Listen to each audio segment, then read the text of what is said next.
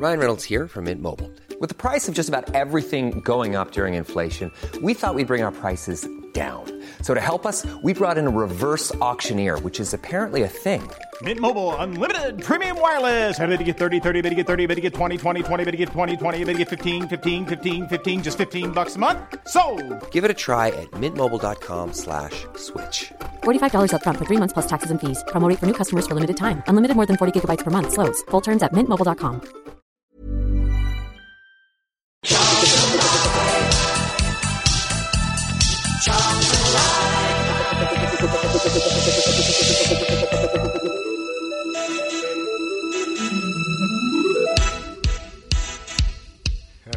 good evening and welcome to Charlton Live here on Maritime Radio. This is the big match preview. My name is Louis Mendez and you'll join us as we look ahead to this Saturday's game with Bradford City up at Valley Parade or the Fake Valley as I like to call it. Joining me in the studio here at the Real Valley are Tom Wallen. How you doing, Tom? All right, thanks, Louis. Yeah, you sounding good, sounding loud. Thank you. Better than I was on Sunday. and joining the pair of us, uh, I dare say, he's, he's uh, probably experiencing some sort of nighttime activity. How you doing, Nath? Yeah, not bad, mate. Living the dream. Oh, I told you he's experiencing the nighttime activity. Wonder what nighttime activity you're thinking about then. Uh, good to be back. Been a while. Yeah. Feels like it's been a while anyway. Is it not only last week? No, I weren't here Oh last no, week. you two weren't here last week. No, I had to do weren't. these So shows, that's yeah. two weeks ago now, isn't been it? a while. I Yeah, on it's been a oh, Sunday, while. so Yeah.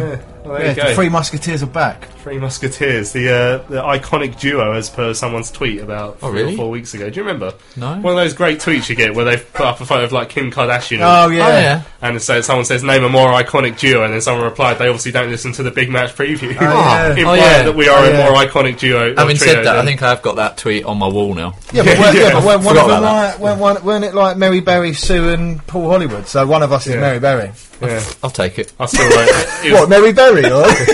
It was Dan, disgusting. It was Dan Sheed who, tw- who uh, tweeted that. I still owe him about 50, I still owe him fifty quid for that. Right on tonight's show. On tonight's show, on a suspiciously quiet week at the club.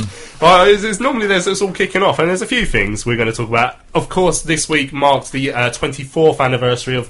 I, I think it's fair to say the most important day in the club's history, and it's one that was ever so slightly before all our time, but we know so much uh, about the story. It was the return to the Valley on December the 5th, 1992. The XL was over, our dreams have come true.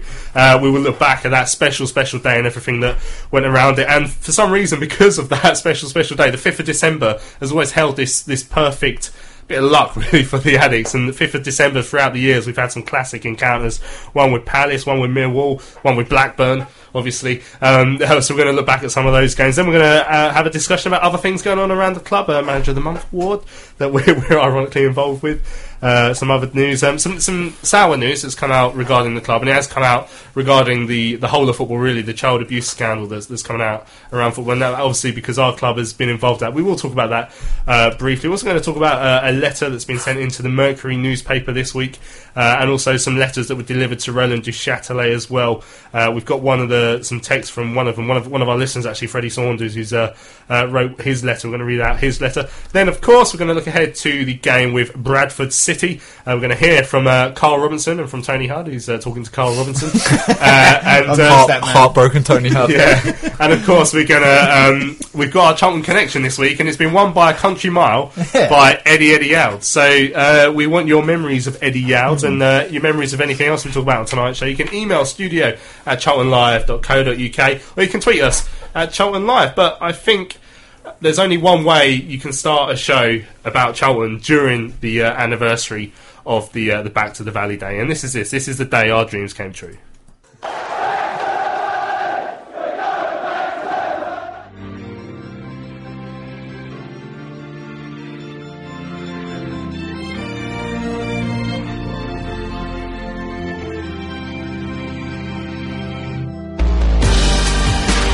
Let's have plenty of shots. Come on, shot.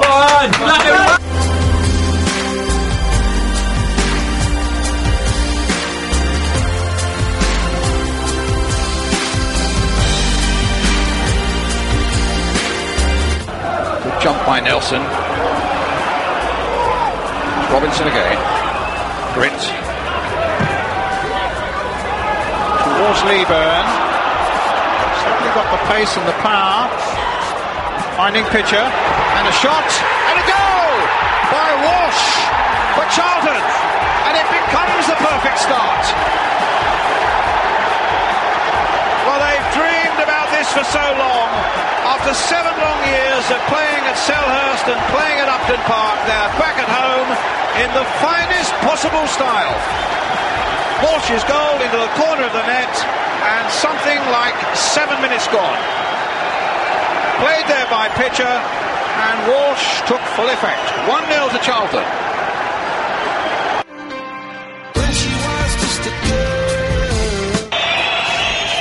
Everybody urging that referee to blow the final whistle, and he's blown it, and Charlton have won it. The perfect homecoming for Charlton Athletic. A victory with that goal after six minutes from Colin Walsh. They hit the post as well. They had goalmouth scrambles. They took a lot of pressure from Portsmouth. Steve Gritt, the joint manager, a perfect game at right back. And the smiles have truly returned to Charlton Athletic and to the Valley as they go right around the pitch now to say thanks for coming and we're glad to be back. It's been a wonderful day in the history of Charlton Athletic, one that anybody here is not going to forget for a long, long time. Were you there the day they returned to the Valley? I was and I saw them win.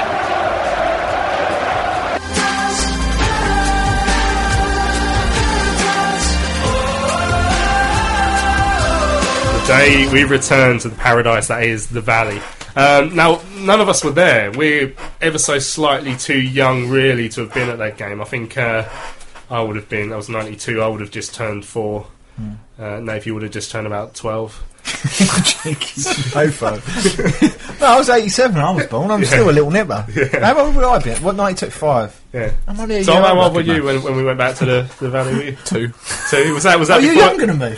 1990, yeah. Was that so? What, what year was your look it, first but- game in? So Uh, first home game was 96, Yeah. I think. Uh, first away game, I think 95, 96. I mean, there- you, you- you look back, and, and like I say, none of us were there, but everyone who follows Charlton knows the story of how we uh, we left the ground in 1985, went ended up playing at Selhurst Park, and then were due to come back, but it wasn't quite ready yet, so we ended up playing at West Ham for a little while as well. Um, everyone knows about the Valley Party, the the work that the fans that went before us. Our, our very own Peter Finch was uh, very much involved in that. He used to tell us about. I'm sure there's plenty of listeners who are involved in that who we'll always be forever grateful to. Um, and then, then I, I just can't get over my the, the fact that when when you look at that, that was 1992, the 10 year anniversary of that. So only 10 years later was the game that we beat Liverpool 2 0 in the Premier League. And you think that the rise that this club had to get to that position where it was in the Premier League, you know.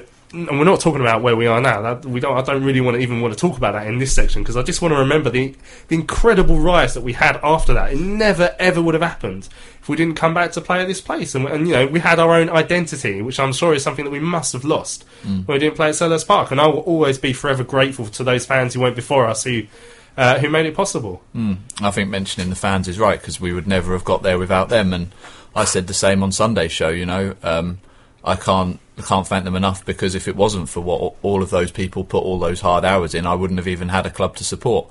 Um, uh, okay, we don't really want to go into now, but the fans are doing the same now. You know, and I'm sure lots of fans across the country say the same about their clubs, but I do think that we do we have that unique bond with our club because we've saved it from the brink before. And you know, I go to Selhurst now, and I, you know, I look forward to those derbies. But there are some people that can't even go back there because of what they were put through before, and that's not fair as a football fan. You know, you don't think it should take over your life in that way. Certainly not in that negative aspect, and it did. And what they did to save the club was just amazing. And and uh, as you say, we weren't here, we weren't part a part of it, but that day still means a lot to me because I know what other people put themselves through for the club. when you when you think about that time, like like I say, it was be, uh, no, before we were were there. But can, can you try and get into your head what it must have been like for your your own football cl- club to not have their own ground? And it's not like you know Coventry had it recently for what a season, so seven seven years. You, you can't get your head around it, really, can you? It's incredible. Yeah, I know. I mean, if you think about, it, I mean, um, how long have we had um, Roland here for now? Three years. So three if you years. think you double that in a bit, that's the amount of time without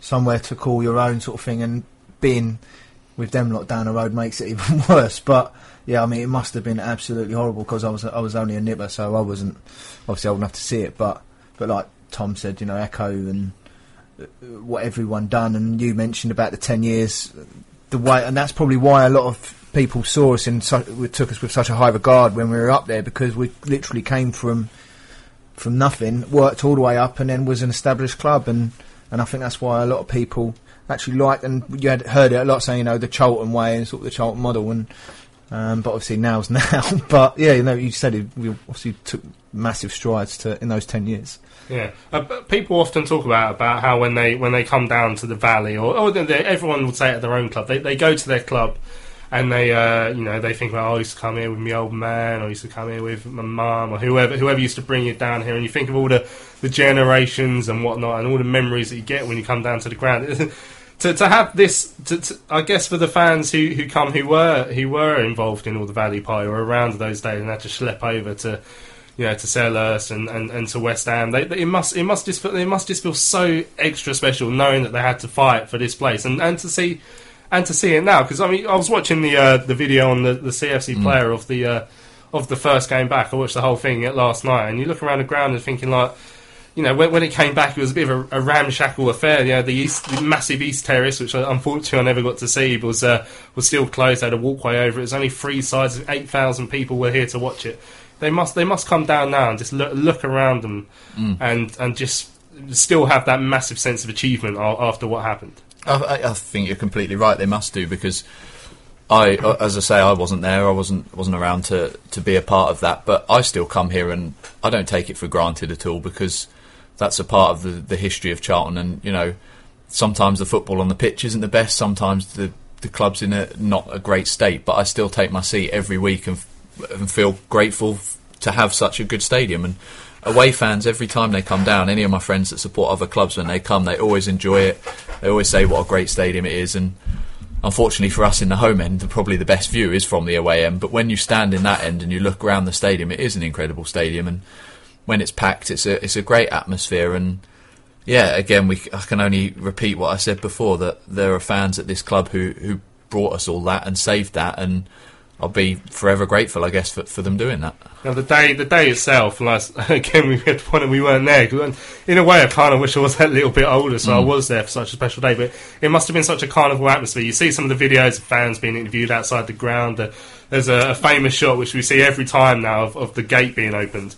And uh, a friend of mine, Mart, uh, one of the Bankses, uh, there's two of them, uh, is there walking through, and he always points himself out when he when he when he comes through. it. That that day itself must have been such a, a carnival atmosphere. Yeah, I mean, it was, this is what I mean. We were- we were all sort of con- trying to imagine what it would have been like, but I don't think we'll ever grasp how great it was. But and especially when that goal went in as well, when Walshy scored. Mm. I mean, th- even listening to it and you're not even there, it still gives you that sort of That's what that's hairs what, that's what Mads is saying right now. So it's one of the most iconic bits of commentary ever. Always makes you smile. Indeed, well up, Mm. uh, which is embarrassing when because he listens to Charlton Live when he's at the gym. normally. so we don't make him cry most days. so when uh, so uh, you, you look at some of the, the names in that squad. Carl Leaburn played in that game. Nelson, uh, wasn't it? Nelson, yeah. I mean, and then obviously, I mean, Colin Walsh will always go down in history. Always go Mm. down in history. Now, I remember him uh, bringing out. He was leading at the. Uh, the, the teams from the, the 10 year anniversary against Liverpool, he brought the match ball out. And that, that video always makes us laugh as well because it then cuts to the crowd. It's my little brother Con wearing a big red curly wig, so he always gets on that as well. He, um, I mean, he, he'll go down as a legend now. And you think about, you know, when, when Coventry went back to the Ricoh Arena, you know, do you know he got the first goal for Coventry when he went back? Frank Nouble, so he's going to be their legend. But uh, yeah, I mean, Colin Walsh. Is, it's a name that it's, a- it's a name that gets ingrained uh, into your mind when when you're a Charlton fan. Like, so, I mean, the, the, the history behind that day, everyone. I, I think it's maybe a slight generational thing that everyone of a certain generation, when you say Charlton, they know exactly what that means. But anyone who is a Charlton fan, for certain, will know about that, and, and they'll never forget that. Yeah, absolutely, and um, and rightly so for for Walsh because okay, for him, or you know, in terms of what he actually did, it was just scoring another goal. But for for fans of a club, it wasn't. It was writing himself into the history books, and you couldn't make it up, could you? And you hear the the team talk before the game. You know, that was it was all about it was all about that first goal to say, look, we're home now and we're back and. And let's do it with a bang. And, and like you say, to go over those ten years and then to be beating Liverpool in the Premier League, what an incredible rise! And seen teams like like Leicester and, and Southampton and, and Norwich do it from maybe League One upwards, and in the you know with all the money around the game now, it's not it's not quite the same. But to do it then and to do it with that same manager carrying us all that way, it's just what an achievement and what a proud proud history to have. And and yeah, we're not we're not there now, and we're in a difficult time, but we'll always have that. And we may not have the memories of 1992, but we've we were lucky enough to have the memories of growing up through the Premier League years, which a lot of fans now unfortunately don't have. So Yeah, I mean, I mentioned at the top of the show that I think it's the most important day in our history, and I, I think I, I think it does trump the playoff final because you know the playoff final wouldn't have happened if we hadn't come mm. back, surely. So I think that stands out. I mean, for us, for us, did you did you guys get to the playoff final? Yeah, I mean, yeah, like I said, I think that when you said about this go, it, it trumps it. It probably does because it was probably the start of, like you said, the start of the whole mm. thing. Do you know what I mean? I felt, yeah, I, I just had a rolling. Yeah, because that was the- what he's got a point. It, it was the start, and without that, it would mm. never have happened. But the yeah, playoff final was up there. But yeah, well, now you say it like that, yeah, you can actually think, well, there weren't no playoff final otherwise. But Yeah. Yeah, and, it's, no, and, and, and the, the ground is the, the part of the identity, I guess, that is so important to a football club. I mean, you, when when you see fan teams move from their grounds, and I, I know some some people will say, "Oh, you're, you're sticking the mud," you know, you're, you're old fashioned. I hate I hate it when I see Mm. teams move from a ground, even if it's you know non-league teams moving from like even even like and like and, and like West Ham. I mean, Mm. you, you lose that sense of identity, and it's, it's part of the the thing that becoming a football fan that doesn't even make sense. Like, Yeah. you know, I, I love this football team, and I love the stadium they play in. I love the badge. I love this sort of thing. Does, of course, it doesn't make sense. Of course, financially, it would make sense for us to go and play a massive stadium and all this and that. But it's just it's just something deep down that. You know, financially, you know, logically, it doesn't make sense to love a football club anyway. But you No. do, and, and, and the ground's certainly part of it. The identity. That's the thing, and I think being a football fan kind of defies logic anyway. Um, I think I can't really uh, comprehend or imagine watching Charlton somewhere else as, as a home ground. And there are there are good stories. You look at Brighton, and their new stadium's incredible, and the atmosphere there is great. But for every one good story, there's plenty of bad ones. And you know, the grounds like Hillsborough are for some of the wrong reasons, but that's got a rich history. You look at Upton Park, it's got a great history. Anfield and the Kop, you know, they're choosing to expand that ground rather than move elsewhere. I hmm. think it might be old fashioned, but you know, I'm only a 26 year old football fan. I'm not some guy in his 70s who says, oh, it's better back in my day. And I genuinely think that those old grounds and that history does add to the atmosphere and and especially for somewhere like this, when you've got people coming here and they're able to take their seat and think I was part of the group that saved it, of course that's going to add to the atmosphere. Instead of going out to some new stadium on the peninsula, it's just it isn't the same. And uh, you know, especially with talk going round now about potentially, you know, wanting to sell the valley or how valuable the land is, it's so crucial that we stay here because it's such an important part of the club. With like with new stadiums as well. I mean, I've so I've been to um, I haven't been to the Olympic Stadium yet, but when when I don't know, I think it takes a while for it to become quite homely because it seems quite fabricated and just s- s- plastic. I know it sounds Yeah. stupid, but do you know what I mean? It doesn't feel like, and it took Arsenal fans ages Arsenal's a good to literally settle down to because Highbury was Highbury and. And then, like West Ham, it doesn't. It's far away, and it's not. It, it- doesn't look like a proper football stadium. Because what Upton Park, you had they were like literally on top of, Yeah, yeah. like we are where we are.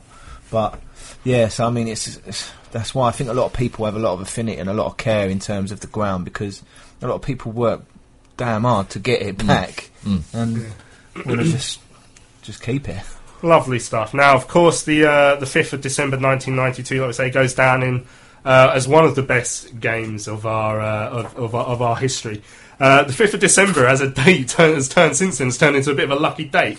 Um, I'm not sure if it's still true. Actually, I didn't get around to looking it up, but I've got a feeling we've never been beaten on the fifth of December until we lost to Brighton last season. I'll have to double check that. Was that, uh, That rings a bell. Yeah, two 0 up. Yeah, Cheers, Carol. yeah. We were good. making what, what was that quote you said First- about making Charlton something or other? yeah. Let's not make Charlton into a team that must go everywhere. That's on here somewhere. and win. Let's let's make us lose our fifth of December records. but um, uh, but like I say, throughout the years of 5th December. Now I, don't, I haven't actually asked you to if either of you went to this game either. Bizarrely, for a list of four games, I've never been. I've not been to any of these games. But the next one is was in 1995 and was our last uh, win at the Den. so No. no, uh, 22 years ago. So that Kim Grant? Kim Oh. Grant. Kim Grant in the snow. Now everyone talks about Kim Grant in the snow. See, I think he scored. Uh, I've got the. I've actually got the. Uh, oh, I had the the Telegraph uh, match report from the game here. I thought So- you meant telegram, that old school paper, like, on a scroll. okay, so and, and now this is say it's the Millwall. Ironically, we're at the very top of the of the division at Christmas that year. Uh, so a little bit later, we ended up. Um, when we ended up, uh, uh, uh, they ended up getting relegated that same season. Well, when they were top. Yeah, so a that berry. was the top of Christmas. So, so here we go. Millwall are beginning to feel the cold winds that are whipping round the top of the first division. In blizzard conditions last night, they suffered yet another lurch in form in a match in which both teams had a man sent off before Charlton skated to victory. Now, I was reading this report earlier. All of it sounds like our classic Millwall game, apart from we ended up winning. So far, yeah. Yeah, uh, that Millwall remained the division's leaders after a run of three defeats and two draws says something about its standards. They would get relegated at the end of the season. And this is at Christmas. Uh, even given the difficulty presented by the snow-covered surface, they lacked both the poise and the potency of their opponents. Granted, Millwall had the upper hand for the first 37 minutes, in which they had 11 men to Charlton, uh, Charlton's 10, or for the 37 minutes, sorry. But in the end, defeat could have been heavier. There had to be a doubt over whether the pitch was playable. Whirling snowflakes under the New Den lights made for a tremendous spectacle, but much of what went on at ground level was equally random. Alan Curbishley, the Charlton manager, admitted that his fear after the team had gone 2 0 up was that the referee uh, might abandon the game. Again, that would have been so typical, wouldn't it?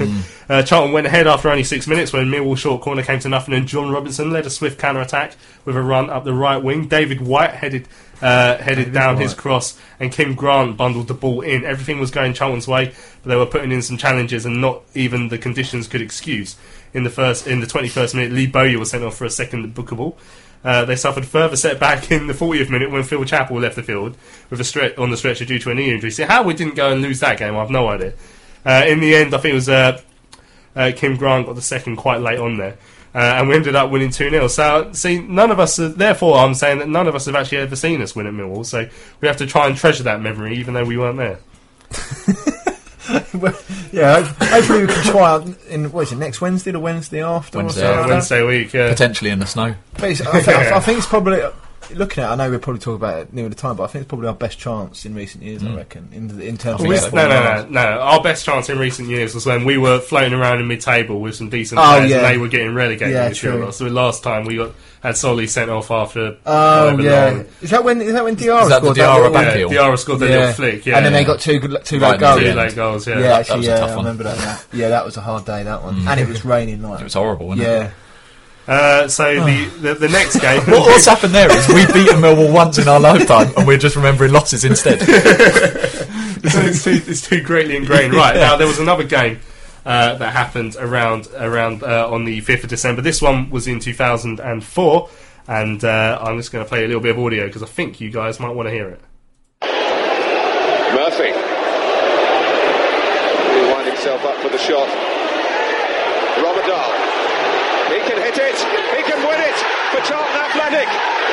Dennis Rommedahl has arrived in England at last. Would you believe it? Would you believe it? Indeed. Uh, Oh. This was back in the day when we used to have the upper hand on at least one of our South London rivals. Uh, this was uh, so. This was 2004. Dennis in the last minute. Don't forget, they'd uh, Palace had missed a penalty. Dino had saved Andy Johnson's penalty after he, you know, dived. Well, he didn't dive. I think El, El Karkouri wiped him out. But uh, after after uh, he, he saved that penalty, and then it was so late. I think that it'd been a pretty dull game, and the, the fourth official would signal that we were going to have two minutes of extra time, and we started attacking uh, in in about two minutes and twenty seconds past that, and the referee for some reason played on, and the ball goes out to Dennis Rommedahl. And I mean, what a moment that was! Again, I wasn't there. I was watching in a pub in Bromley. I was still working at Sainsbury's in Bromley, and I managed to persuade my boss to let me leave two hours early to go to the pub to watch the game. Uh, pub for the Palace fans, and pe- and a few people not watching the game as well. So there's a table of women not watching the game sat underneath the big screen who had absolutely no idea. While out of nowhere, this one random man was jumping around the pub, banging tables and all. that. Realised that another another hour's left of drinking. Well, got to turn his watch back. Yes, another hour. Yeah, I mean, was, that- was that a Friday night? Nah, it was a Sunday Mon- afternoon. Sunday Sunday, afternoon. afternoon. yeah. So I mean, that that now that was a particularly special memory. Well, yeah, it's always nice to get a last minute winner, but let alone against those guys away from home. Um, yeah, no, I can still remember it, and yeah, you sort of had bragging rights for him. My family, I did for a bit, but they're laughing a little bit now. But, just a bit. but yes, so we're sort of clinging on to that and Todorov and whatever else. But uh, yeah, no, it was great, great little moments, and Yeah. we don't really enjoy them that often, so we do have to sort of try and reminisce now and again. either of you get to that game? Robert? I can't remember. I think I'm don't starting to think think I I did. Did. But I thought it I've was, never a, I seen thought it was a night game, so I'm obviously thinking It was a Sunday else. night. It was a oh, it might be that then. evening, so oh, was the, it oh yeah, it might be because I remember four, it was yeah. dark. We played in yellow. Yeah. yeah, I'm pretty sure we did. Yeah, Eh, bottom right, bottom left corner or something. Yeah. Yeah, yeah I think Yeah. he shot across. Yeah, I think I was. Yeah, unless I'm thinking of something completely different. I'm pretty sure I was. I Thinking of can't remember. snooker or something. yeah. remember. Okay, the final, the final fifth of December game I'm going to mention there was another one that Sainsbury's meant I couldn't go to it. I was working a night shift.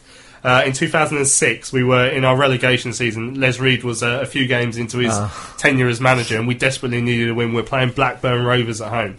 Uh, now, I- see, I was working a night shift at Sainsbury's, uh, and I was sat there just waiting for my shift to start at 10. And I got a text from a mate who looked at teletext and, and said, "Oh, the game's finished nil nil." So I just took his word for it because he, he just looked at teletext at the time he thought was full time. So I then went downstairs and I didn't find out that we'd won until someone uh, someone who was also working on the night shift uh, but had arranged to come in a bit late came turned up about three hours later. and It's like you know we won. I was like what? And, uh, and found out that we actually won. So it was El Karkouri's bizarre low free kick Yeah. that sort of the completely flummoxed the wall. Did, he, did the wall even jump over it, perhaps? Or No, It went round, didn't he? Yeah, went round yeah. the side and in the opposite post to where Friedel was. When he when he stood up for it, I thought you having a laugh, and I thought he was, Everyone did. I thought he was going to lay it out wide or something, and he just literally lamped it, and I was like.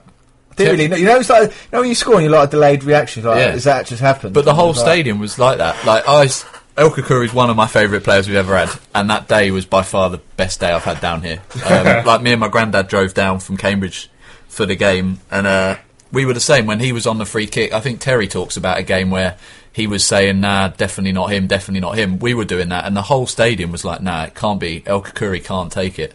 It was like the 94th, 95th minute. It went in, and like you say, Nath, there was like a pause, and then the noise. Like in my head, it's the loudest the valley's ever been. It Yeah. was just amazing. It was such a good the relief and, and the shock. yeah, and uh, it was like the one time that season that, where I really thought that was going to be like a big turning point, and we were going to go on and recover. And it's such a shame that the story didn't end that way, really. But um, yeah, that one I l- absolutely loved that. Day. See, I can't. To, to know El Ka- I might be mis- mistaken identity. The only thing I can remember El Karkouri for is Berbatov turning him and scoring and sending Mm. right us at the end of the same season. That's, yeah, that's the only thing I can remember Karkouri. Not his unfortunately. 30 yard Oh, well, that, yeah, Arsenal. but it always comes back to that Tottenham game. It kills me. Yeah. And then it, it always brings me on to that Tahar El Khalej. Do you remember him?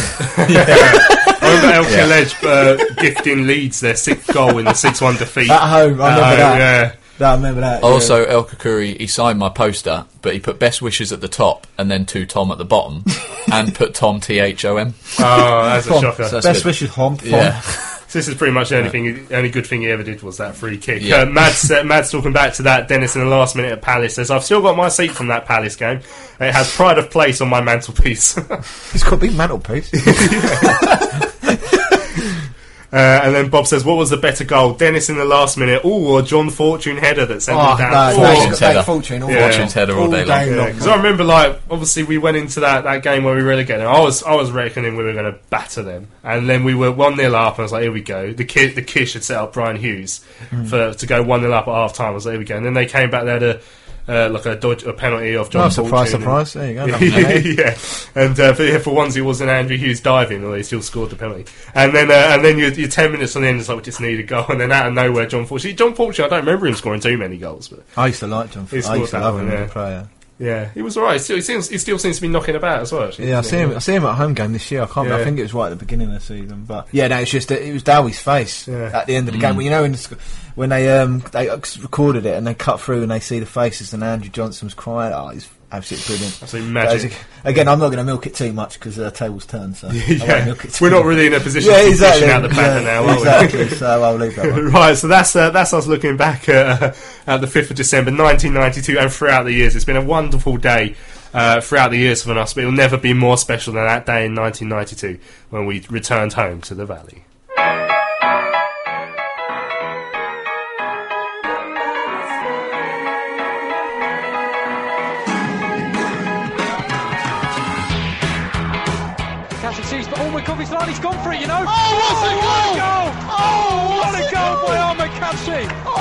That's almost at the halfway line. Unbelievable strike. That is outrageous.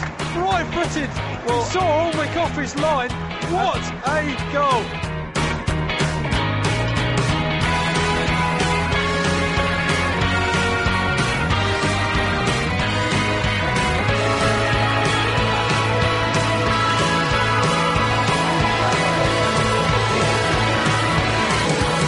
Charlton Live. From the home of time. home of time. This is Maritime Radio. Greenwich. Let's not make Charlton now into a team uh, who's going everywhere and must win and must be better than uh, the home side. Charlton Live. Welcome back to Charlton Live here on uh, Maritime Radio. Uh, so we've talked about December the fifth, the most important day in our history. I think I think that's undisputed. Although if anyone wants to dispute that, get your emails in studio at charltonlive.co.uk. You can tweet us at Charlton Live. Now, uh, just a bit of housekeeping really around the club. I noticed the um, uh, some news that's coming that. Uh, We've uh, we've got a manager nominated for manager of the month, which it used to be a, an award just here at Charlton, but now they've they've actually included all the managers, and uh, and Kevin Nugent's up for it.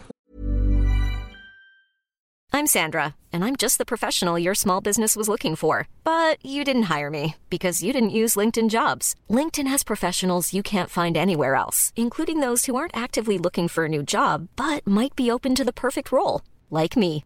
In a given month, over 70% of LinkedIn users don't visit other leading job sites. So if you're not looking on LinkedIn, you'll miss out on great candidates like Sandra. Start hiring professionals like a professional. Post your free job on linkedin.com/people today. Millions of people have lost weight with personalized plans from Noom, like Evan, who can't stand salads and still lost 50 pounds. Salads generally for most people are the easy button, right? For me, that wasn't an option. I never really was a salad guy. That's just not who I am. But Noom worked for me. Get your personalized plan today at Noom.com. Real Noom user compensated to provide their story. In four weeks, the typical Noom user can expect to lose one to two pounds per week. Individual results may vary. That's nice. That'd be nice. Um, I, I was I was thinking about this on the way. I wonder if if he does win it, which I hope he does, just for the pure bants. But if he does, would it be the first award to a, for a manager of the month with the shortest term as manager?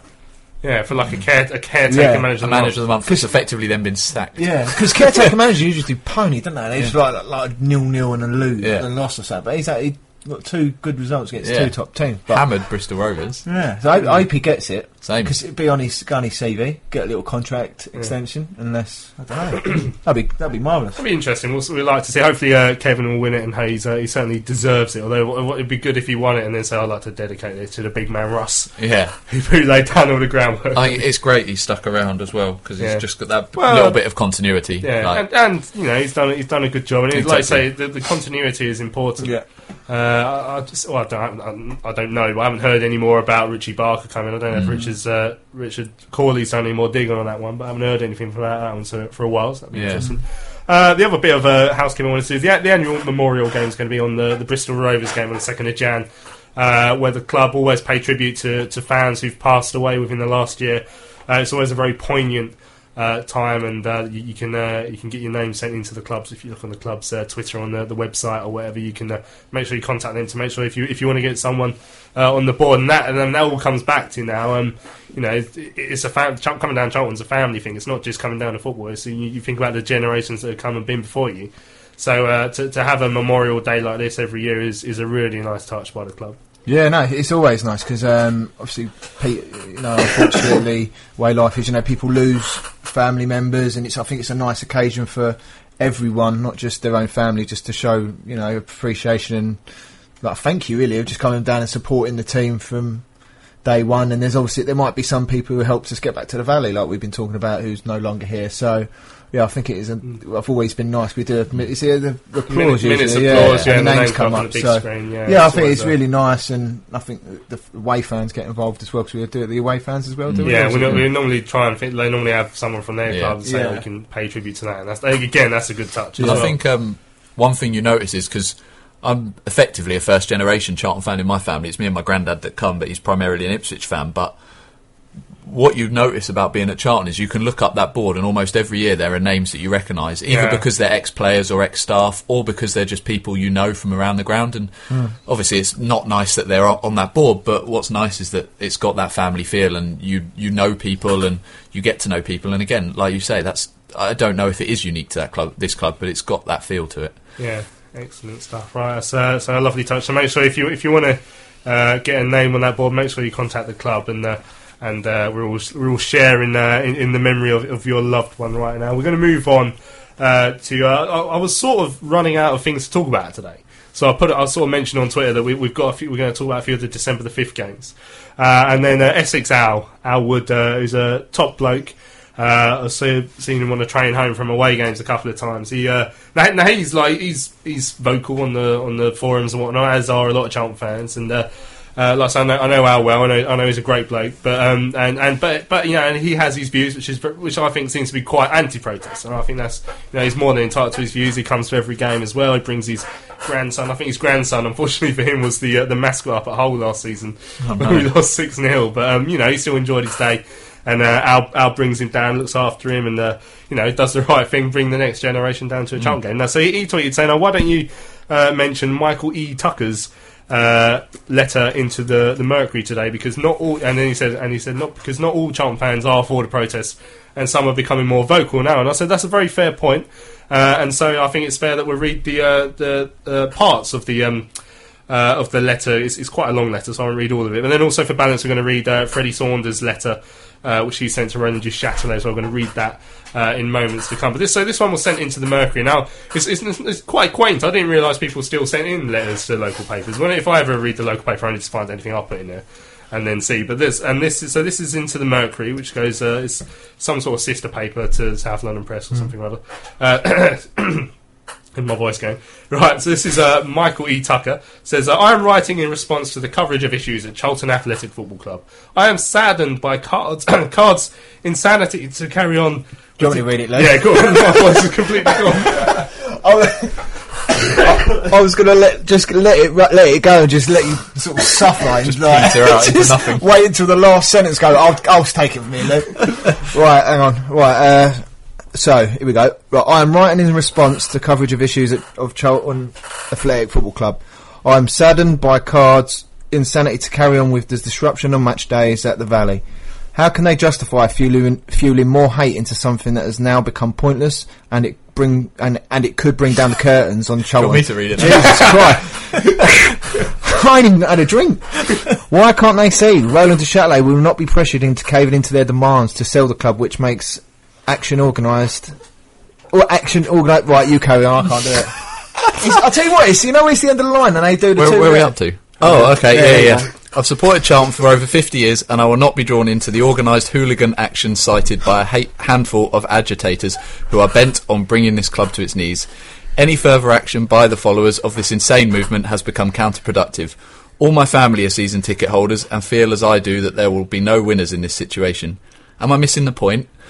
I'm sure everyone who renewed their season ticket did not agree with the way things are allowed to fester. The chants of Roland out are getting less intense because if the truth is known, no one really believes Roland is just going to turn his back on his investment just because Card or anyone else for that matter is shouting the odds.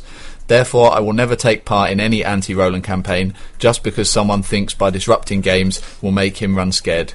It is not Roland who will kill this club, but the supporters. The supporters who think that boycotting the home games will force Roland to sell up and get out of the valley. They are all deluded and seriously need to get a grip on their own shortfall. The only thing that is certain, Charlton will die unless this stops. All those who think that staying away will bring back the glory days are really very narrow-minded indeed. I love this club and I will speak out against anything or anyone who thinks what Card is doing will get the desired result. So there we go. That was uh, the, Tom, the only one of us Between who us, we got actually read it. Uh, I'm, sorry, I'm starting to think that, that writing letters into newspapers is lost on Charlton fans because none of us can Mate, read.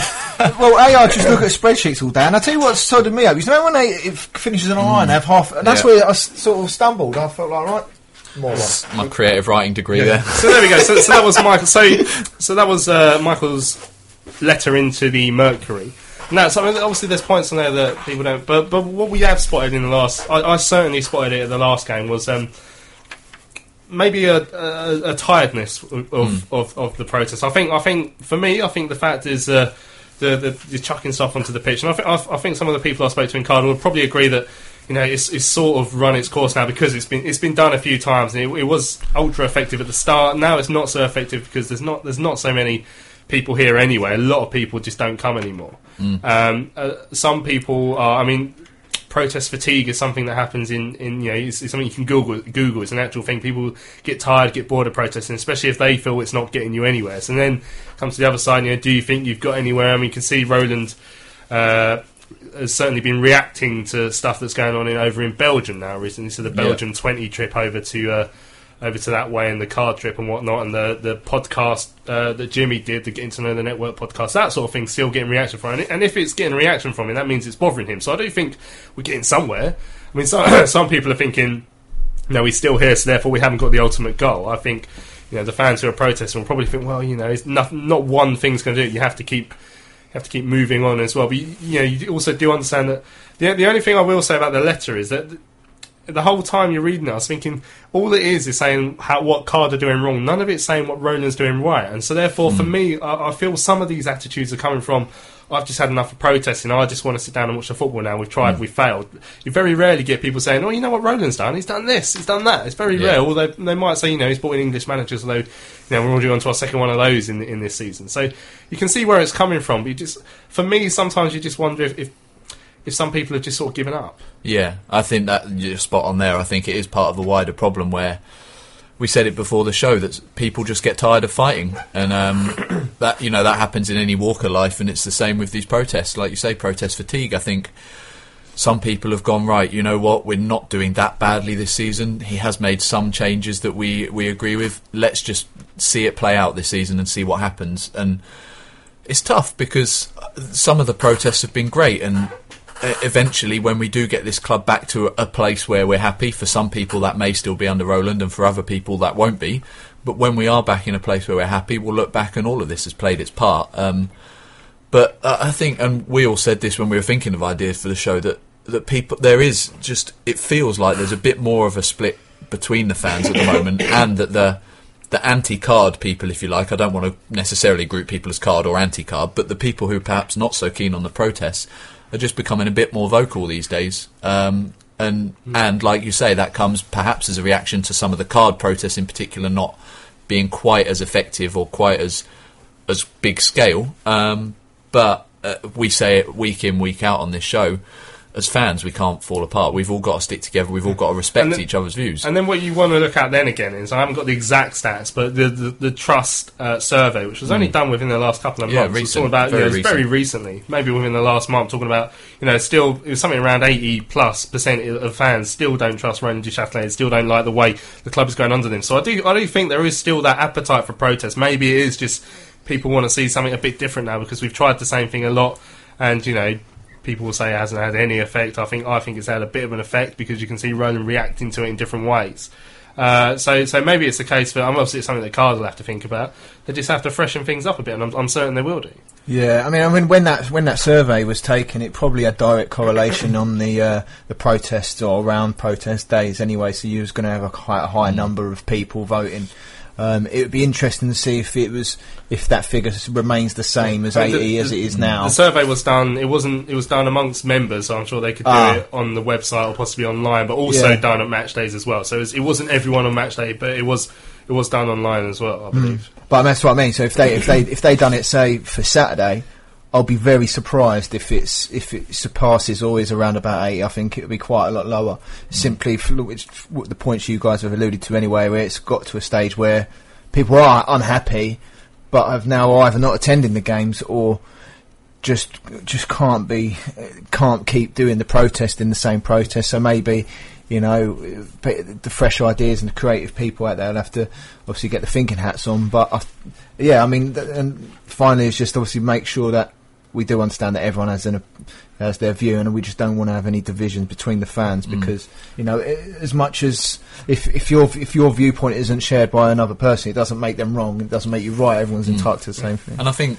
as well, uh, this isn't necessarily my point of view, but you could argue that the decision to bring in a British manager and British players, of course, relegation played its part, but there's nothing to say that the protests and the way fans reacted to last season didn't play a part as well. There's nothing to say that over the summer they didn't look at that and go, well, do you know what? Look, we've been relegated. Um, we we've done all this our way. What if? Let's just try it that way. And maybe you know, as I say, that's not necessarily something I agree with, but it's a way that people could could look at it. Right, I also said we're going to read out uh, some of Freddie Saunders' letter. This was one that was hand delivered by the Belgium 20 to Roland Duchâtelet last week, and it says Dear Mr. Duchâtelet, I'm writing this letter to urge you to reconsider your position on deciding not to sell. Charlton, from your recent comments to Talksport and Sky Sports uh, presenter Jim White, which implied you were rather shocked and stunned by the rebellion that you currently face in South East London, I would like to offer an explanation. Uh, and and to let you know where we're coming from. Uh, there's a saying that you cannot change your family or where you come from, which is true, but this also applies for many football fans. Many of us have adopted a love for a football club in a hereditary manner. The love and passion for a specific club is passed down generation after generation. For others, they attended a game for the first time and fell in love with everything that the club was about. When I was five years old, I went to the Valley when we were a Premier League club. Uh, he talks about his memories of when he first started coming down.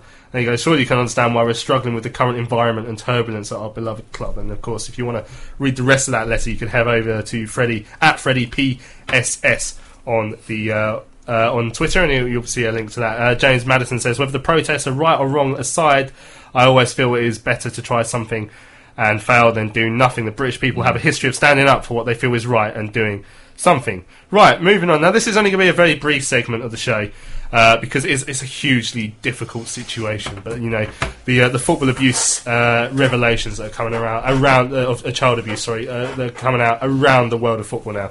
Um, it, it's probably not going to leave many clubs untouched, and you know, judging by everything I'm reading, I'll be surprised if there's any institution anywhere in the Yeah. 70s that untouched by this sort of thing now because it seems so rife, uh, and it's obviously different attitudes and different.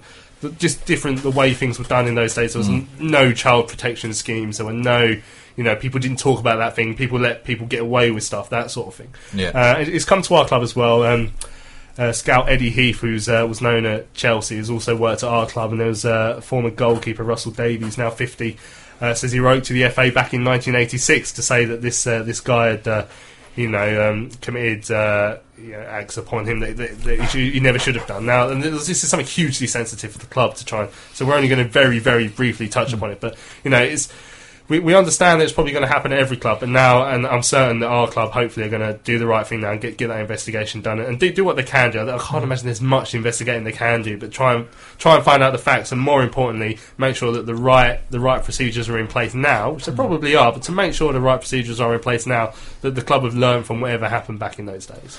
Yeah, and yeah, it's quite difficult, really. And like you said, meant it'd be very surprising if um, not every institution was involved, because obviously we've seen the stuff in the entertainment one and now football, and then the news today about um, obviously about the police. You know, and it's people abusing power and stature and stuff like that. But like you said, the main thing for me is the club. I'm sure the club asked that they need to get that investigation going because if if the letter was sent to the FA by one of their staff or one of their kids, you know, one of one of our kids, I and mean, it we was don't sent. know. We don't know when it was, and that's Yeah. that's the whole thing that we don't know. Yet. Yeah. So that's so that's that's what we'll we'll find I out. think, as you say, Louis, the, the main thing is, and a lot of the players that are coming out and, and admitting to all this stuff now are saying the reason they're doing it is to make sure that it doesn't happen anymore. Yeah. And obviously, there are, are policies in place at clubs now, and hopefully they're Mm. they're stringent enough. And you would hope that's the case at our club. I, as know, I, well. um, I never talk about my day job at all, but I work very closely with um,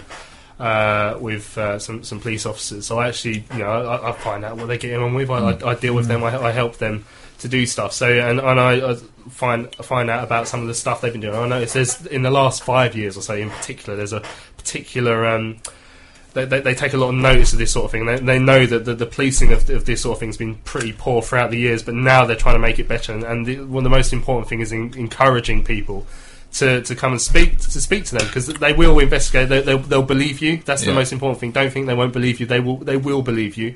Um, they will investigate it. They will do their very best to make sure it stops happening. Mm. And uh, so it's, that's important. And I think um, uh, the, the way people view this sort of thing and, and the society as a whole is hopefully starting to wake up now. You know, it's, I'm, I'm certain it's nowhere near fully there, uh, but hopefully starting to wake up now on, on all sorts of sexual offences, especially ones against children. Right, so that's uh, we'll talk about that because it, it has affected our club and it has affected the whole of our game as well. We hope that you know football will learn the lesson from, from what's coming out over the last the, the last few weeks, and you know it's been investigated really well by all the, the journalists as well. So we hope that um, you know, like I say, le- lessons are learned and society can con- continue to move forward. Uh, in the right stretch right now, uh, Charlton playing on Saturday, Bradford City. Uh, I'm not going to be able to play you all of it because we've uh, we've filled up the show a lot more than we thought we were going to. But this is Karl Robinson uh, talking to, uh, to BBC Radio Kent's Tony Hunt. Talking to Charlton manager Karl Robinson ahead of Saturday's trip to Bradford. Karl, you'd taken charge of one game, and before that, you'd watched the team twice. Mm. In that time, what big pluses have you discovered, and have you had to change much? Oh, there's been a, a question that's been asked a lot of times by an awful lot of people because obviously managers come into teams and they've lost five on the spin or they've, there's so many different permutations and the reasons why. Um, I feel that there's a lot of good here. There's a lot. Of, the process of change was was in that sort of circle in some ways, and I felt that to totally dismantle some of the good things. It's my job to add on to things. There's so many things that I've tried to add into the group that I'm not quite seeing yet. There's some movement patterns that I expect if we're going to play the way we want to play. I think teams, the fans have all seen on Saturday what the first half, what MK Dons did, that's almost how I want to get it to. But I think having then the cutting edge in the final third, that aggressive nature, that direct nature, um, playing aggressively through the thirds, I think that'll come with time. And what I have seen here is a very solid group, a very together group, a very unified group. Um, and that's something that I want to build on. Like the clean sheeting's one of the best back fours records. And when you look at the moment, we've got so many injuries. Um, so having so many players out and, and just to try and keep ticking over in this period of time and get this little window out the way and then we go again. Obviously January is going to be a big time for us and the players that we can bring in to support what's already a very, very good squad. Have you targeted, targeted areas that need improvement? I mean, for instance, a lot of people say that maybe the midfield is a little bit pedestrian. um, I wouldn't say pedestrian. Uh, I'd say it certainly needs strengthening. Um, I, I think when you look at purely and simply because of numbers, um, I think we've only got two real recognised centre midfield players in the in the first team squad in Freddie and Crofty, and for as much as they've been fantastic for some of the performances they've done and in the games we've seen, they've been real stalwart in there and, and kept this group together. Um, but if we want to go forward, we've got to make competition in there. It's obvious. I think even them players expect that as well. But we've got young Joe Aribo who scored a fantastic goal on Monday night, so I really enjoy watching him. There's Cookie in there, there's another young player that could come through. But I'm, I'm not too sure whether they're ready immediately, but we, but we can't really block their development either. So you've got to be careful sometimes by loading certain areas because when we've got our youth policy here with Steve and, and obviously Jason who've done wonderfully well, I don't want to make too many massive changes and, and bring in young players and stop our young players progressing. But it is an area that we're looking to strengthen, not enhance, sorry, not strengthen, enhance that group. And uh, I think there's other areas as well. I think we need a number 10 in case you want to change our system. Um, I know Ricky can play in there, but with him being out for a period of time is difficult. I think the the emergence of Jordan at the weekend, I think he he for as much as what he can frustrate people with his unpredictability, the unpredictability can equally be a strength. And I think we've been lacking that, especially at home. Um, and, and I want to get at teams. And for as much as what they may defensively, we may may have to give a little bit away. I think he can give us so much more going forward, and I think you've seen that. I think everybody knows that. Um, he just maybe needs to run a game to really enhance his development. And have you decided which formation suits this bunch of players best? Yeah, again, that's another challenge for me. Of when you think over 350 odd games playing one system. Okay, yeah, every week there was a tweak to it. There was a different way in it.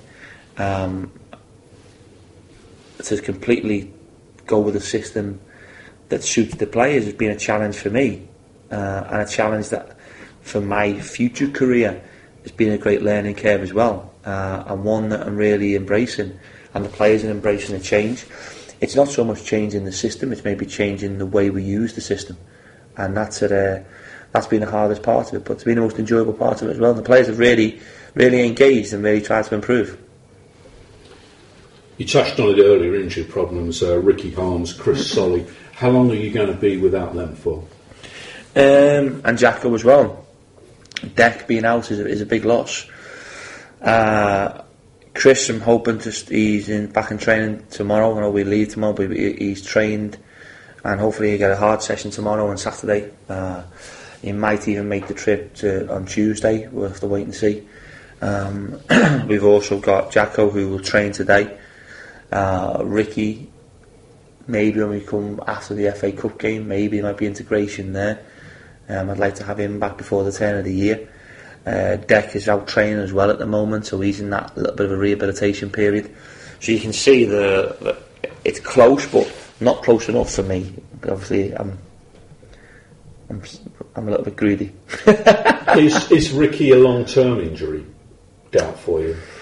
Um, I think when you have any sort of metatarsal injury, I think it's it's quite conclusive what he's done. Uh, it's uh, it's one that there's always a time scale on.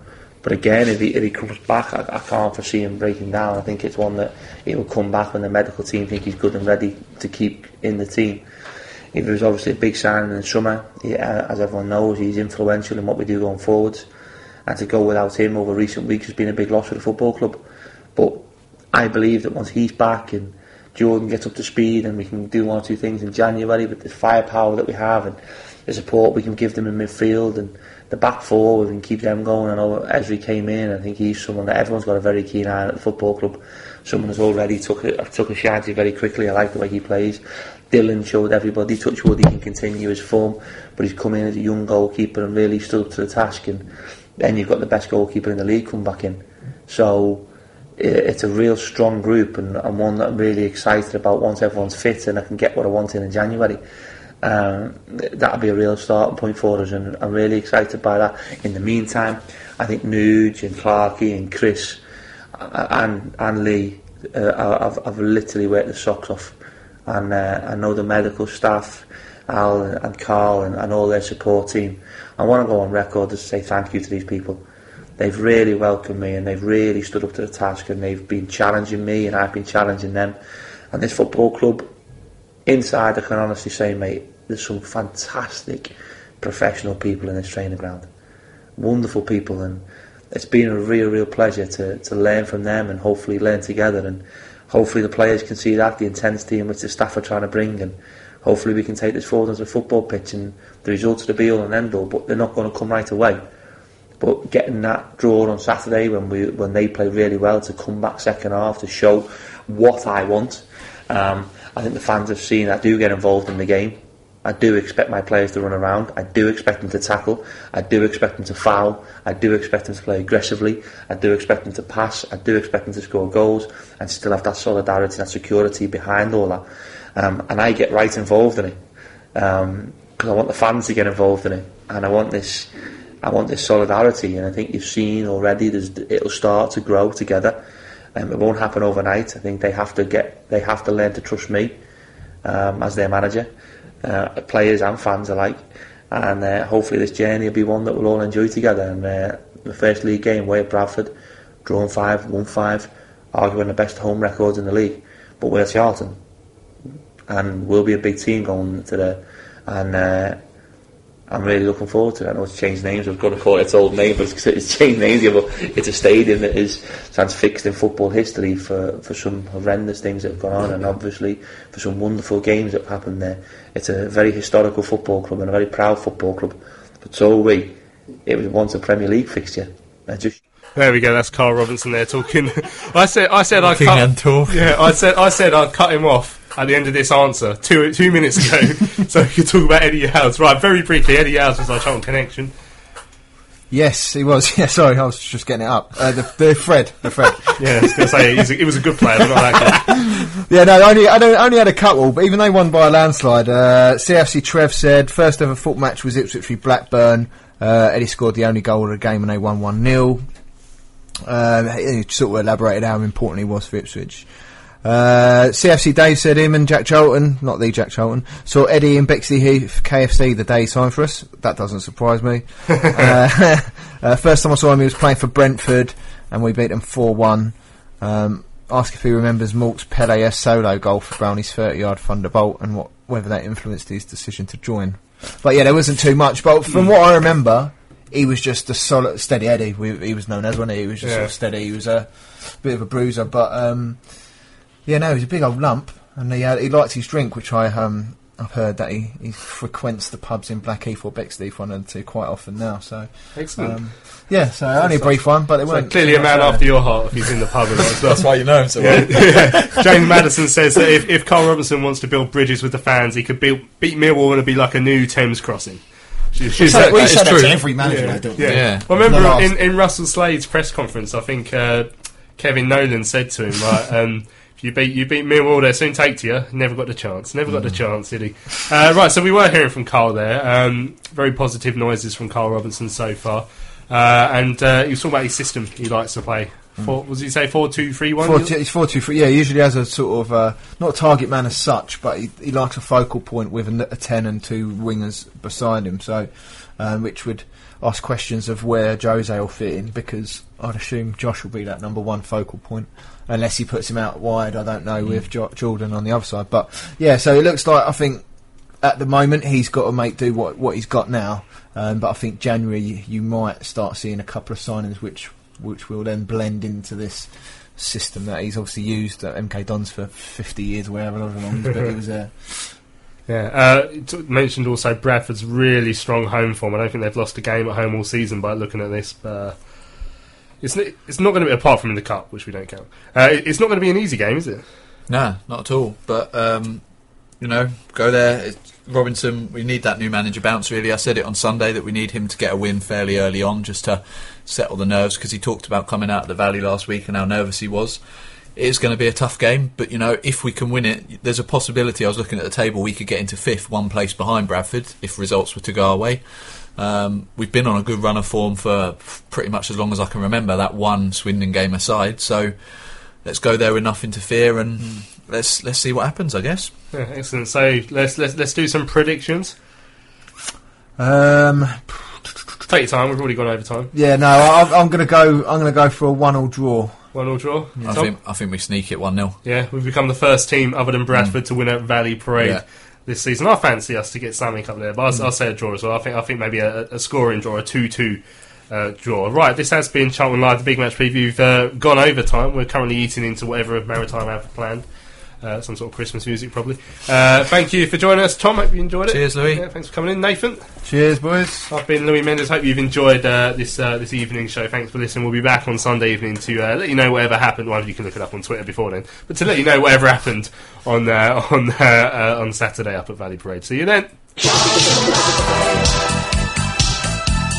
Charlton Live.